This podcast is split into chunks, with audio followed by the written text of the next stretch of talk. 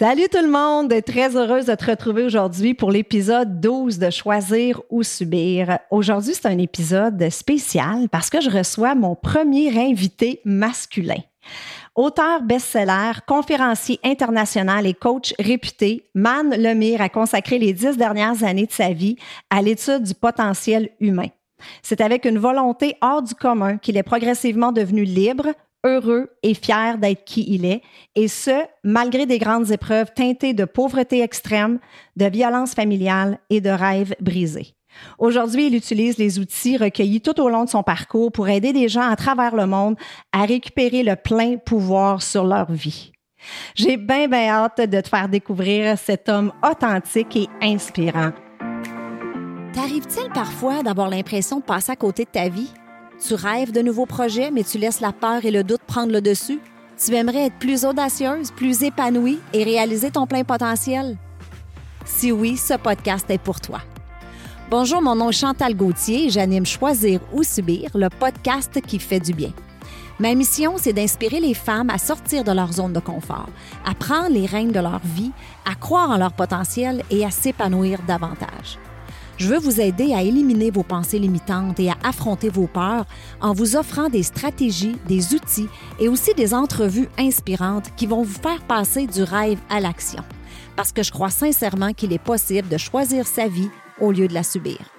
Ensemble, on va jaser santé, spiritualité, mindset, bref, on va jaser d'à peu près n'importe quoi. Parce que ce sont ces n'importe quoi qui font qui nous sommes.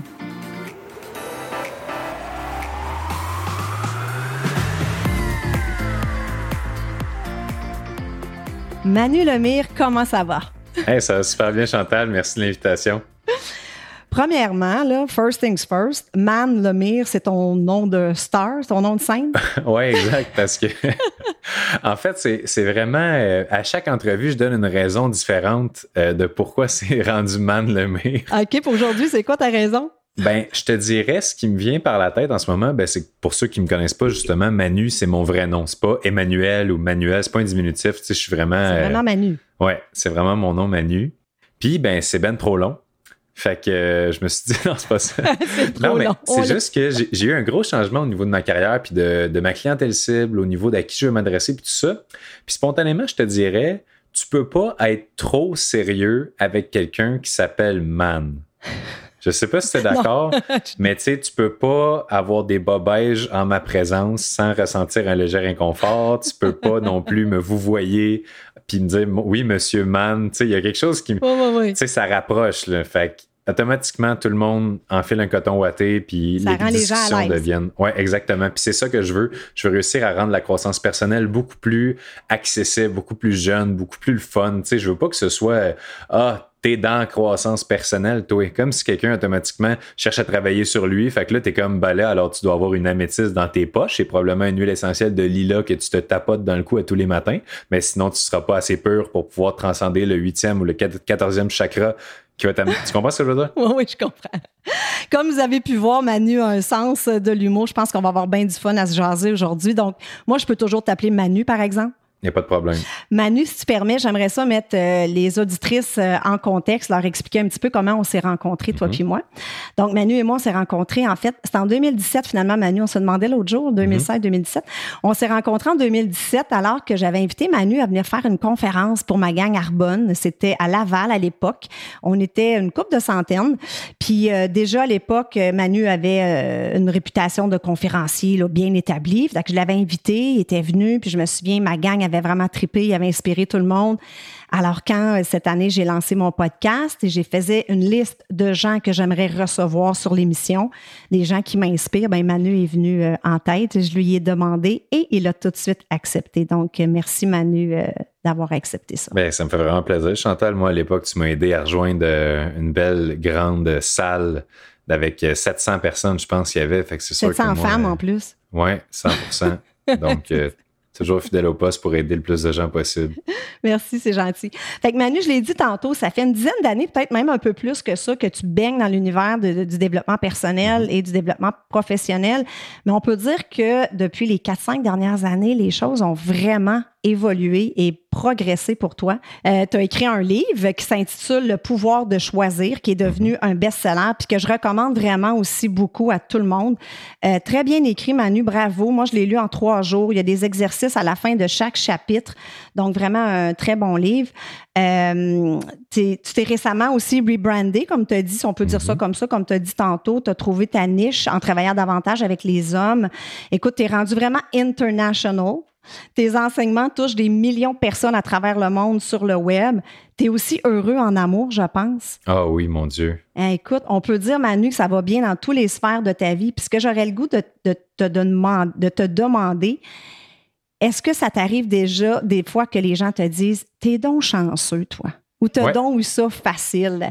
Donc, est-ce que tu peux nous parler un petit peu justement de ton enfance ou du début de ton parcours?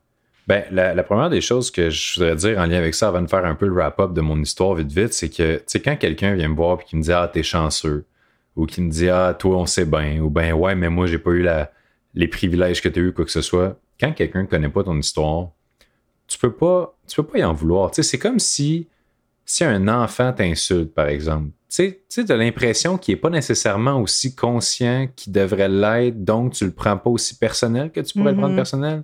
Puis au début, ça me choquait beaucoup, tu sais, cette histoire-là de t'es chanceux, puis là, je rétorquais avec ouais, mais tu sais pas d'où je viens, puis là, j'essayais d'être dans justification, mais euh, il y a un gars euh, que je suis, un influenceur, euh, il s'appelle Jésus de Nazareth. Et ce gars-là, il a été, c'était un des premiers grands influenceurs. Tu te rappelles, il a commercialisé même les cheveux longs, tout le kit. Puis Jésus a dit une phrase qui est Pardonne-leur car ils ne savent pas ce qu'ils font c'est con, là, c'est basic comme phrase. Puis, tu sais, je suis pas un gars particulièrement croyant. Tu sais, ça fait un bon petit bout que je suis pas à la messe, mais cette phrase-là, pardonne-leur car ils ne savent pas ce qu'ils font. Quand tu comprends le sens profond et la sagesse derrière ça, ça aide à ce que chaque émotion de réaction par rapport aux autres, en lien avec la colère, la haine, l'ego, quoi que ce soit, ça switch automatiquement en compassion. Parce que tu dis que si quelqu'un voyait la vie comme tu la vois et comprenait ce que tu comprends, il te parlerait pas comme ça, il te jugerait pas comme ça, il te traiterait pas comme ça. Parce que personne qui est fondamentalement heureux va dire ou faire quoi que ce soit qui pourrait nuire ou détruire quelqu'un d'autre. Exact. Fait c'est une petite parenthèse avant d'expliquer un peu pourquoi euh, ceux qui me disent mm-hmm. que je suis chanceux connaissent sûrement pas mon histoire.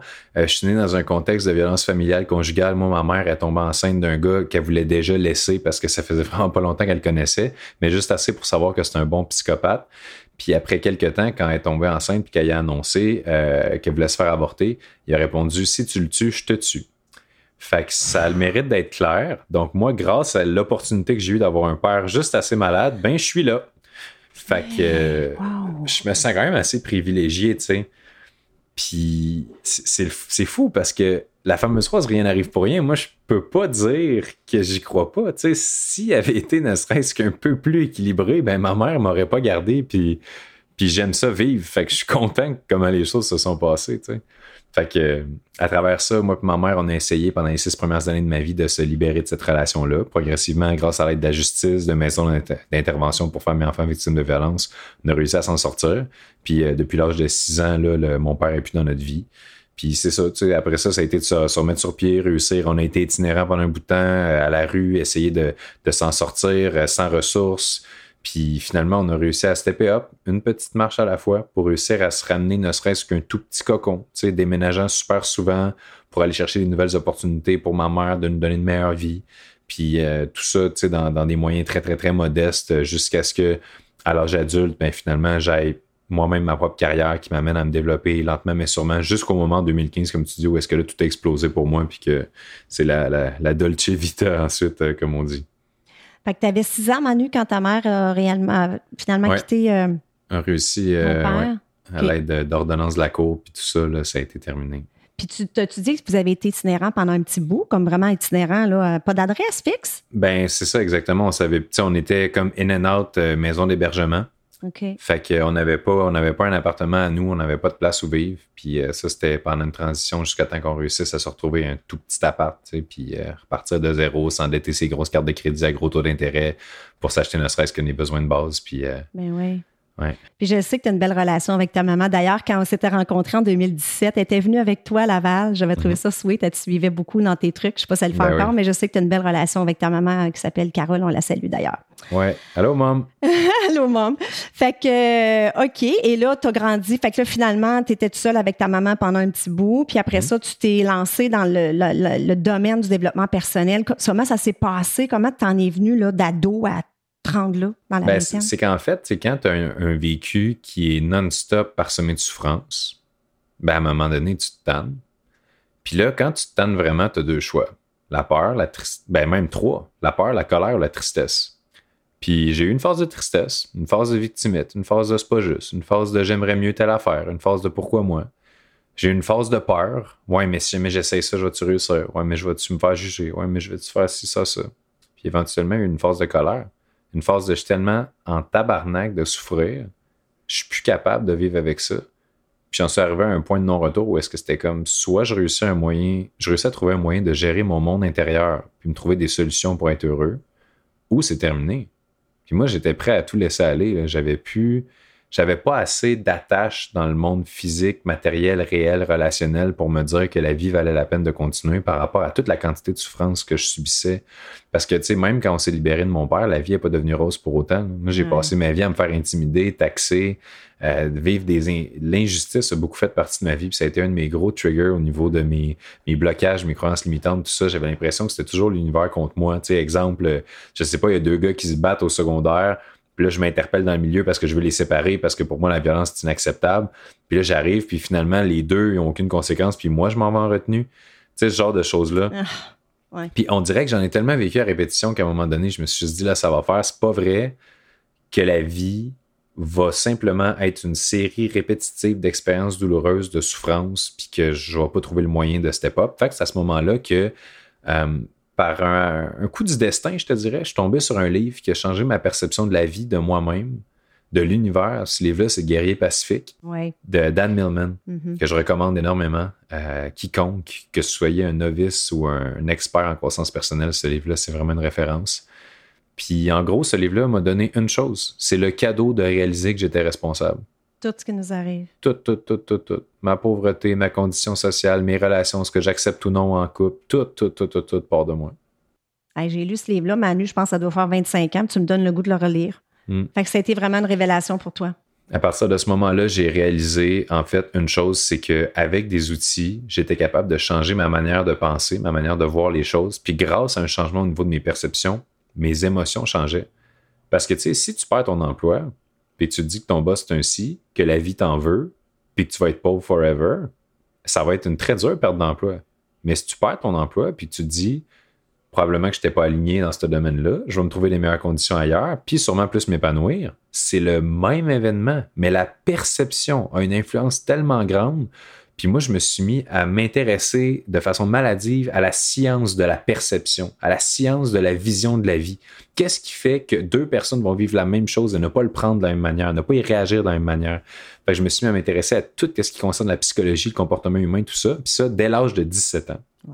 c'est pour ça qu'aujourd'hui, ça fait 13 ans que je fais ce que je fais, que je m'intéresse au domaine que j'assiste à des conférences, que je lis une quantité de livres phénoménales, que toutes les vidéos possibles et imaginables sur YouTube, sur le mindset, je les ai regardées pour comprendre comment ça fonctionne et que j'en suis venu aussi à devenir coach parce que mon propre cheminement pour moi, pour me libérer de ma souffrance, puis me développer une force aussi qui me permet de pouvoir recevoir des épreuves qui avant m'auraient fait du mal, puis maintenant les recevoir avec une espèce de désinvolture ou une légèreté, ben ça a commencé à inspirer des gens autour de moi. Tu sais, j'ai pas voulu, moi, aller dire, hey, tout le monde devrait vivre comme ça, écoutez-moi, je suis sage, j'ai jamais fait ça. C'est le monde qui était comme, ben Manu, voyons donc, qu'est-ce qui se passe, t'as l'air heureux ces temps-ci. Tu leur faisais du bien, naturellement, oui. Ben, c'est ça, c'est une question de, de dégager à l'extérieur ce qu'on sent dans notre monde intérieur. Puis j'étais tellement de plus en plus en paix avec moi-même que cette paix-là se, se, propageait sur les autres. Puis c'est ça qui a commencé à faire en sorte que du monde m'ont dit hey, Penses-tu que tu pourrais m'aider avec telle situation? Et le coaching est entré comme ça dans ma vie euh, dès l'âge de 18 ans. En one-on-one comme ça, si jeune, à 17 ans, euh, tu faisais du bien à tes amis, puis ça a commencé de même. Ben exactement. Puis tu sais, je pense qu'il y a beaucoup de personnes par rapport au coaching de vie. Tu sais, c'est un sujet qu'on pourra parler de long en large, mais qui, il y a beaucoup de personnes qui sont un peu illégitimes dans cette position-là. Oui. Puis je pense que c'est surtout des gens qui essayent d'être coach de vie, mais avant de s'être coachés eux-mêmes sur leur vie, Puis surtout de ne pas aller dans des zones où est-ce que tu n'es pas confortable, puis d'être capable de reconnaître ses limites. Parce que, tu sais, aujourd'hui, à 30 ans, je n'ai pas du tout le même bagage que quand j'ai commencé à 18. J'ai pas les mêmes connaissances, j'ai pas les mêmes compétences, j'ai pas les mêmes expériences. Fait que c'est sûr que je suis un meilleur coach qu'au début. Puis à 18 ans, je faisais pas à croire. Si quelqu'un arrivait puis il était comme Manu, peux-tu m'aider avec telle telle affaire? On dirait j'ai telle situation. Si c'était quelque chose que j'avais jamais vécu ou que j'avais jamais lu là-dessus ou que j'avais jamais déjà aidé quelqu'un là-dessus puis que ça avait fonctionné, je disais écoute, je peux te dire ce que j'en pense, mais prends pas ça pour acquis. Là. Je suis pas en train de te donner une vérité toute crue, je suis en train de te donner juste un feedback. C'est ça qui est le fun avec toi, Manu, puis on le ressent, puis c'est même mentionné dans ton livre, c'est que tu incarnes ce que tu enseignes. Tu sais, comme tu dis, tu n'avais pas la prétention à 18 mm. ans de commencer à régler les problèmes du monde entier. Mais, quand on est bien avec soi-même, puis quand on est aligné avec nos, valeurs, puis ça, ça, transparaît, si on veut, bien, les gens le sentent. Puis toi, tu es obligé de vraiment frapper le fond du baril. Des fois, il faut se rendre là hein, mm. pour avoir des révélations. Puis toi, ben, c'est vraiment ton cas. Tu as frappé vraiment le, fond du baril. C'est la colère qui t'a fait « Wow, il faut que je fasse d'autres choses ». Il y a beaucoup de personnes... Euh, y a beaucoup de personnes qui c'est comme ça avec le, PFK, entre autres. Il faut qu'ils atteignent le fond du, baril, avant de réaliser que c'est dégueulasse et changer leur alimentation. Mais c'est souvent, c'est tellement comme ça. Toi, là.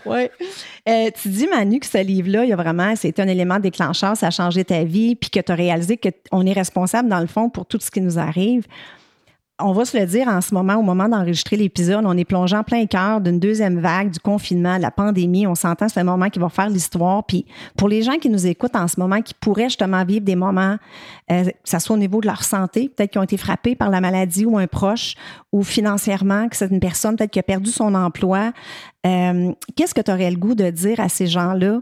Tu sais, c'est quand même spécial, là, ce qu'on vit, mais dans cette même lignée-là qu'on est un peu responsable, la façon qu'on réagit face à ça, qu'est-ce que tu aurais le goût de dire? Ben, la première des choses, c'est de se placer dans un mindset de leadership, non pas de se placer dans un mindset de victime. Puis tu peux être victime d'un événement, mais ne pas le rester, par exemple, c'est ta responsabilité. Tu sais, j'aime bien la phrase T'es pas responsable des blessures que tu subis, mais tu es responsable de ta guérison. OK. Oh, j'adore. Puis en ce moment, je sais qu'il y a plusieurs personnes qui souffrent financièrement, qui souffrent au niveau de l'emploi et tout ça, mais la première chose que j'ai à leur dire, c'est OK, mais si jamais, mettons, c'était là pour rester, est-ce que tu finirais par faire quelque chose ou tu continuerais à dire que depuis le COVID, c'est fini, tu sais? Ah, c'est un bon point. Puis s'il y a des gens qui disent Ouais, mais Manu, je sais pas comment faire, parce que c'est très légitime.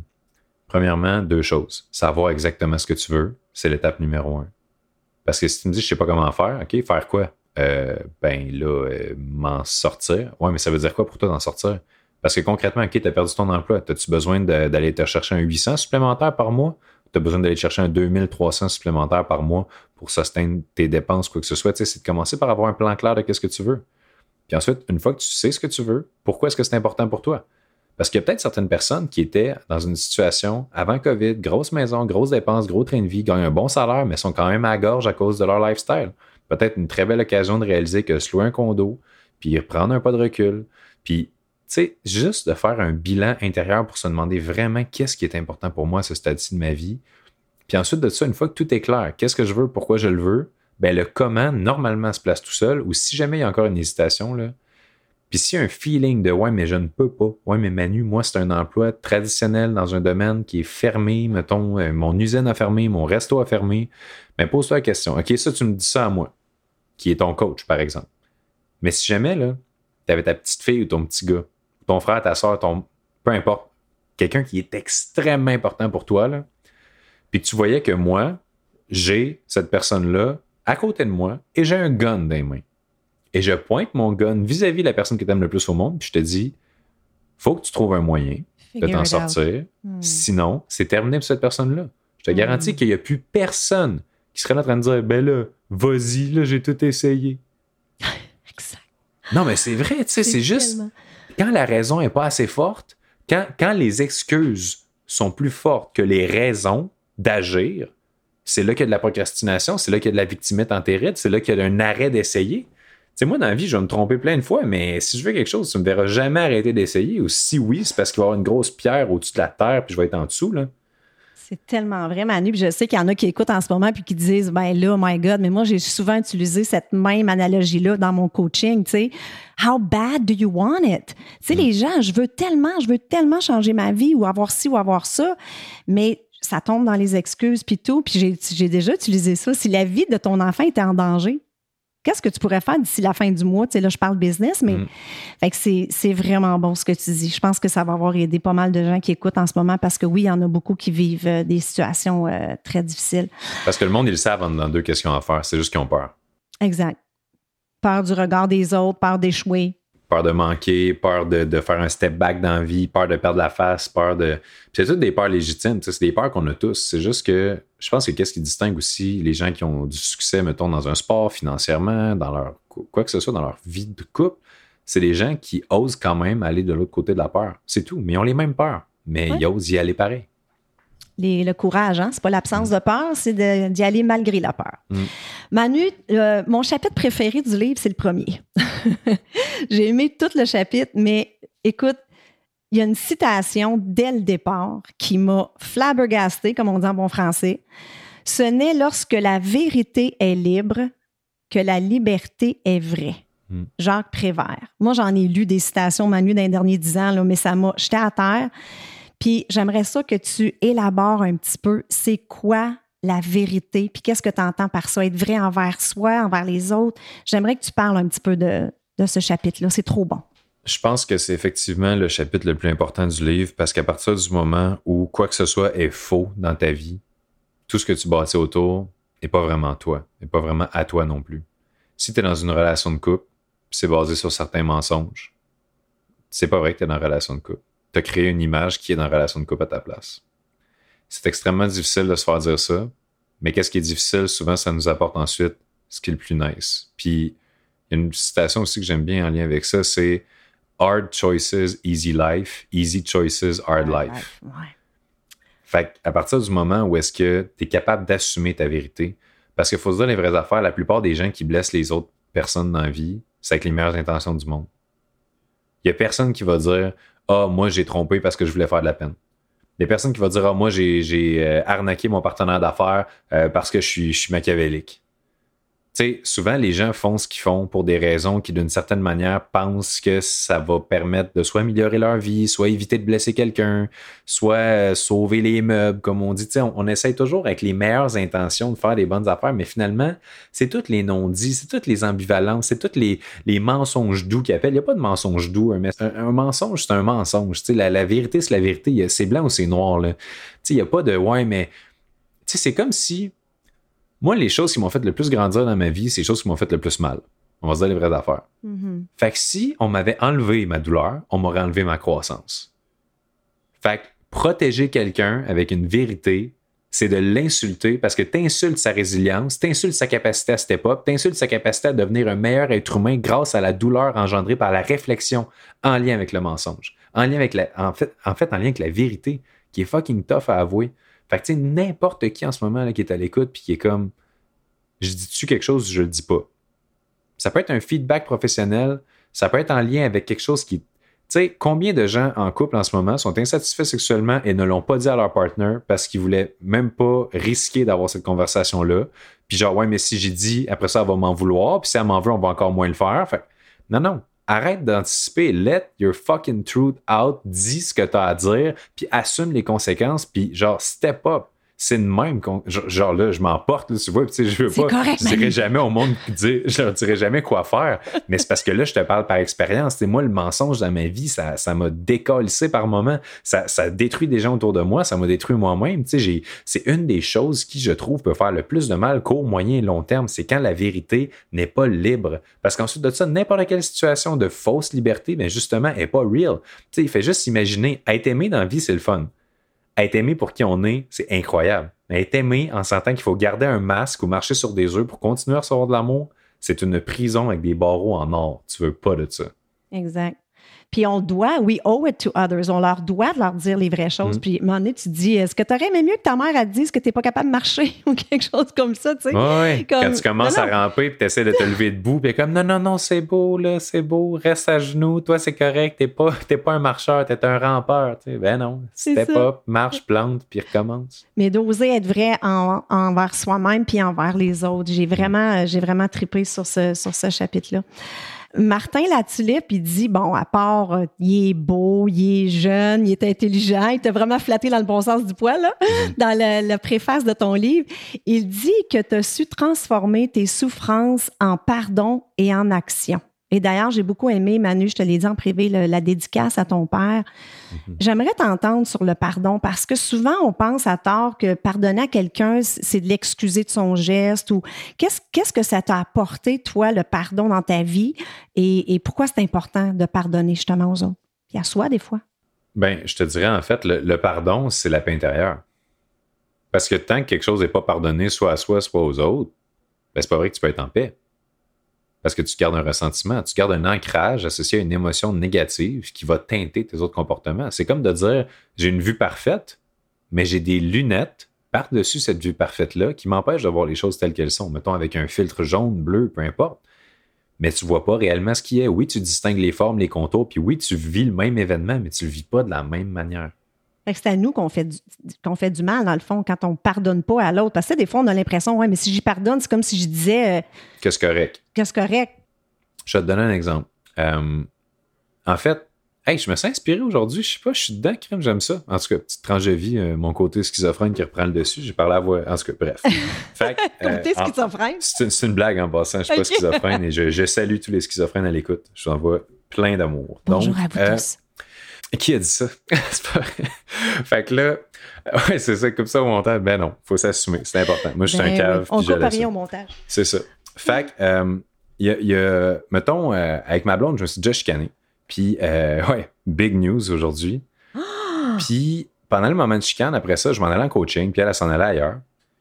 Puis, je, reviens après. Puis, quand j'ai fini mon coaching, euh, elle est dans une pièce en train de, FaceTime avec une de ses amies. Puis, c'est quoi? On s'était chicané juste avant. Fait que, c'était pas réglé, on n'avait pas eu le temps de finir de notre discussion. Ta blonde actuelle, là. Ouais. OK. Puis, je suis parti dans la cuisine. J'ai pris un melon d'eau, j'ai tout enlevé à pleurs, je l'ai coupé en tout petits morceaux, je suis allé servir ça dans une assiette avec un petit post-it marqué Je t'aime mon amour. Je suis allé porter ça. Oh, t'es pas romantique. Mais c'est parce qu'il y a un côté de moi, Chantal, qui est exactement comme tu dis.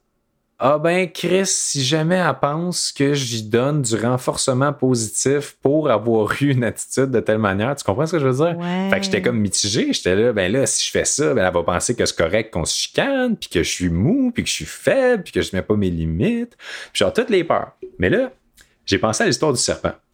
Euh, T'as déjà entendu l'histoire d'un serpent qui était en train de. Il était comme pris entre des branches dans un feu, dans un village, puis là, t'as un, un vieil homme qui s'est approché, puis qui a essayé de sortir le serpent du feu pour y sauver la vie. Mais là, le serpent, quand il a eu la main proche du vieil homme, il a mordu la main. Fait que là, le vieil homme circulé, ça a fait mal, tu sais. Mais là, finalement, il a essayé de le reprendre différemment, il a essayé de réapprocher. Puis là, le serpent l'a encore mordu. Puis encore une fois, le vieil homme a recommencé. Puis le serpent l'a encore mordu. Puis là, à un moment donné, il y a un jeune qui était là à côté qui dit Mais monsieur, vous êtes fou, pourquoi est-ce que vous essayez toujours de sortir le serpent du feu? Il arrête pas de vous mordre. Hein? Puis il a répondu La nature du serpent est de mordre et la mienne est d'aider c'est beau. Hein? On revient à notre nature. Exactement. C'est ça notre. Ouais. Puis moi, là, je m'en fous là, que ma blonde elle pense que je suis mou parce que j'apporte des melons d'eau ou quoi que ce soit. Ou tu sais, j'ai pas à essayer de jouer une petite game de ouais, mais si je fais ci, vas-tu penser ça, quoi que ce soit. Le pardon, c'est la même affaire. Pardonne pour toi, move on pour toi. C'était pas pour toi, sois en paix pour toi. Tu sais, vis de la manière que tu as envie de vivre, et agis de la manière que tu as envie d'agir, parle de la manière que tu as envie de parler, pas en réaction c'est là que tu deviens libre. C'est quand tu es en action et pas en réaction.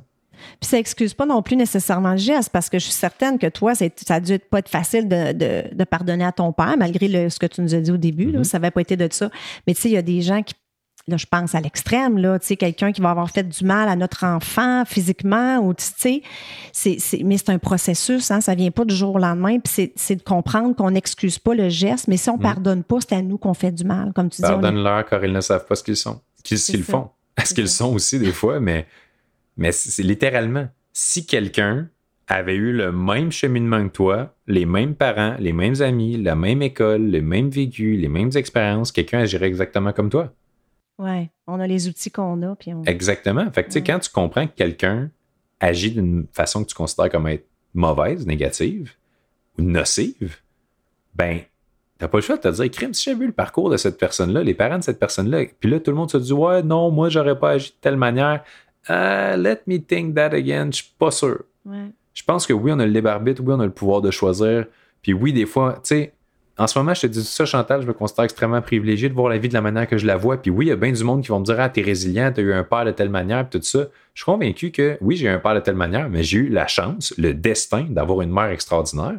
Si j'avais eu une mère moindrement comme mon père, un peu violente, toxicomane, qui me néglige quoi que ce soit, je serais pas ici en train de te parler, là, je serais sûrement dedans. Mm-hmm. Wow. C'est tellement inspirant.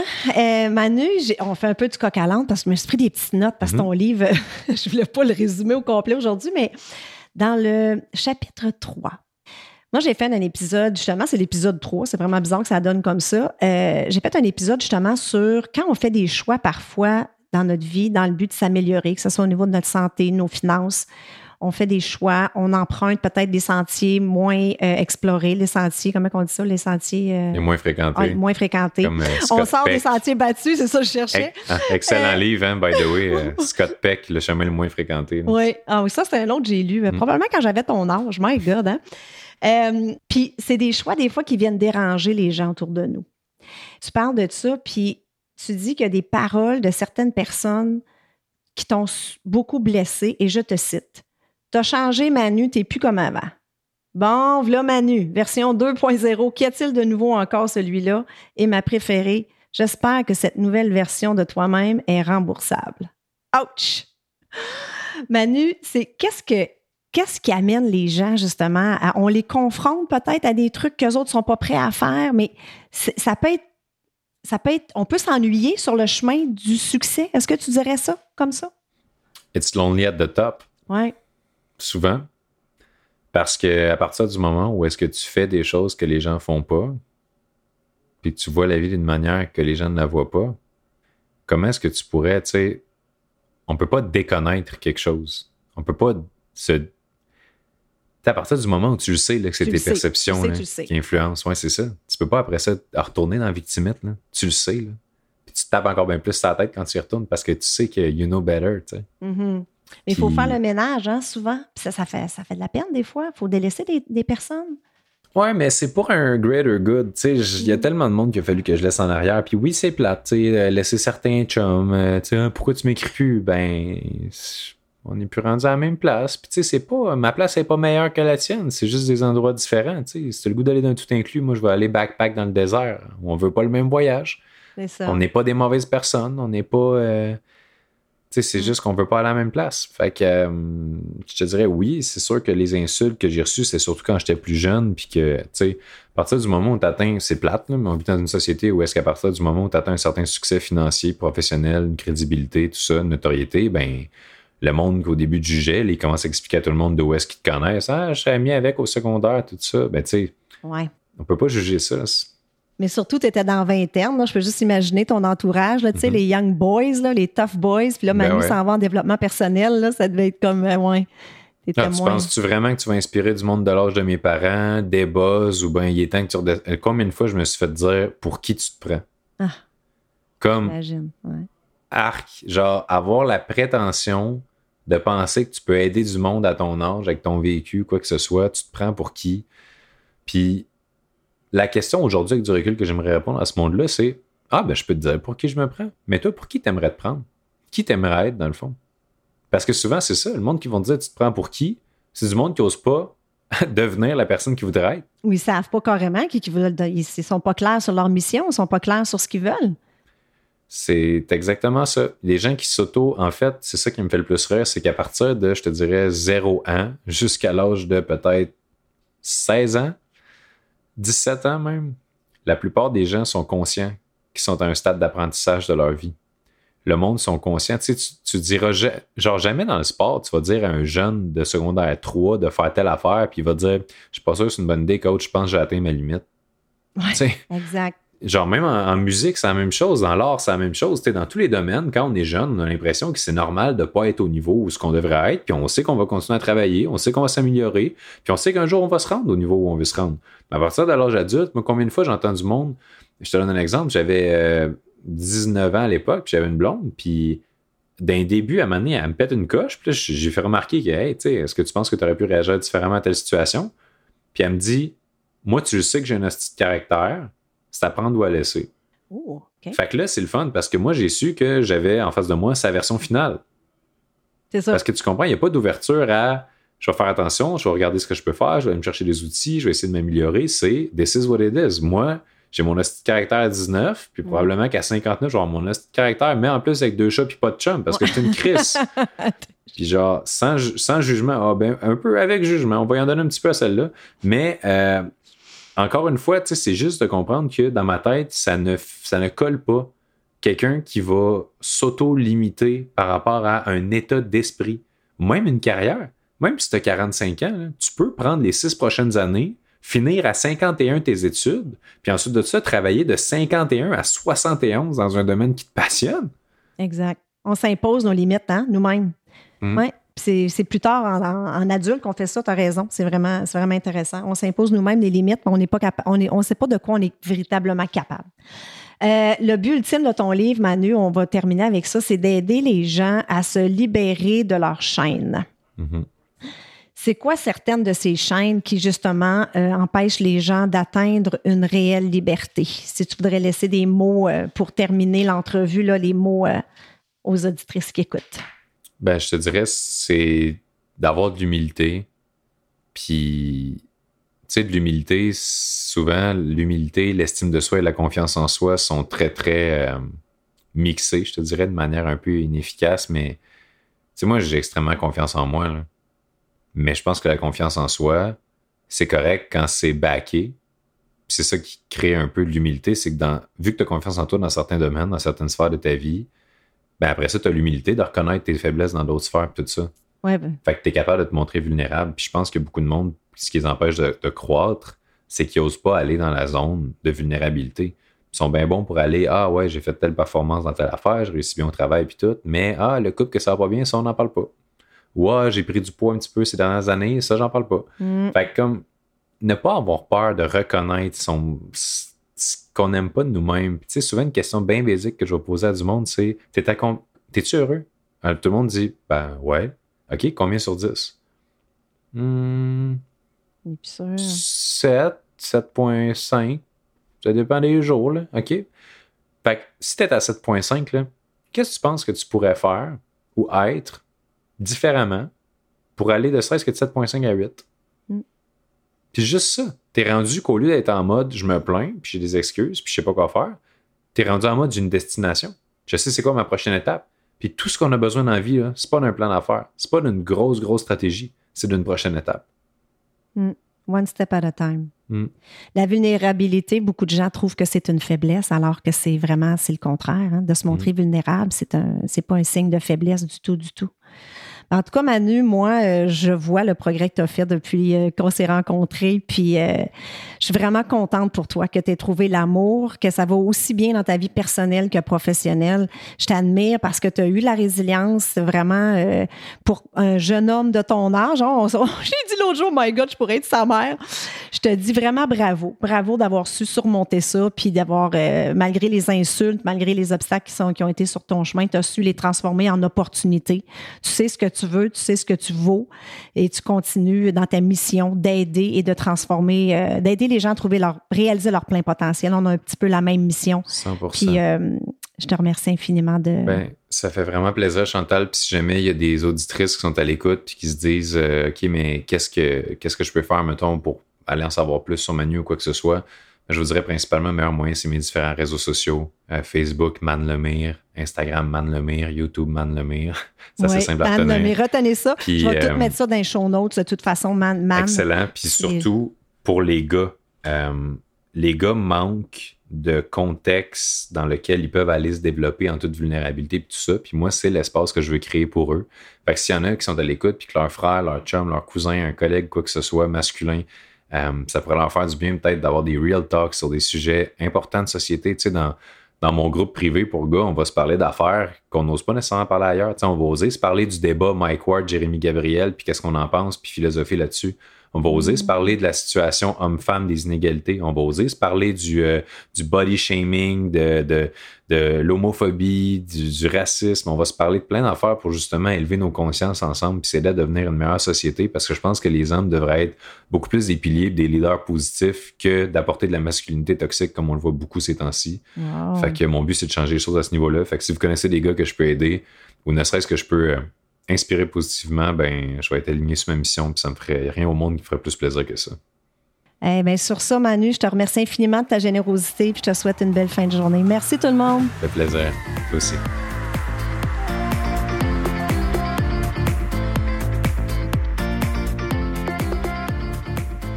Voilà, c'est tout pour cette semaine. J'espère que tu as apprécié l'épisode. Je veux te dire un gros merci de prendre le temps de m'écouter à toutes les semaines. Je l'apprécie vraiment beaucoup. Si tu aimes le show, je t'invite à me laisser un 5 étoiles sur iTunes et aussi à rédiger un avis et à me laisser tes commentaires. Ça aide à faire connaître le podcast. Et si tu as une amie qui pourrait bénéficier de l'épisode d'aujourd'hui, prends un screenshot, mets-le dans tes stories, tag ton ami et tag moi. Ensemble, on va permettre à un plus grand nombre de femmes possible de pouvoir choisir leur vie au lieu de la subir. Sur ce, je te souhaite une excellente journée et on se parle la semaine prochaine. Bye bye.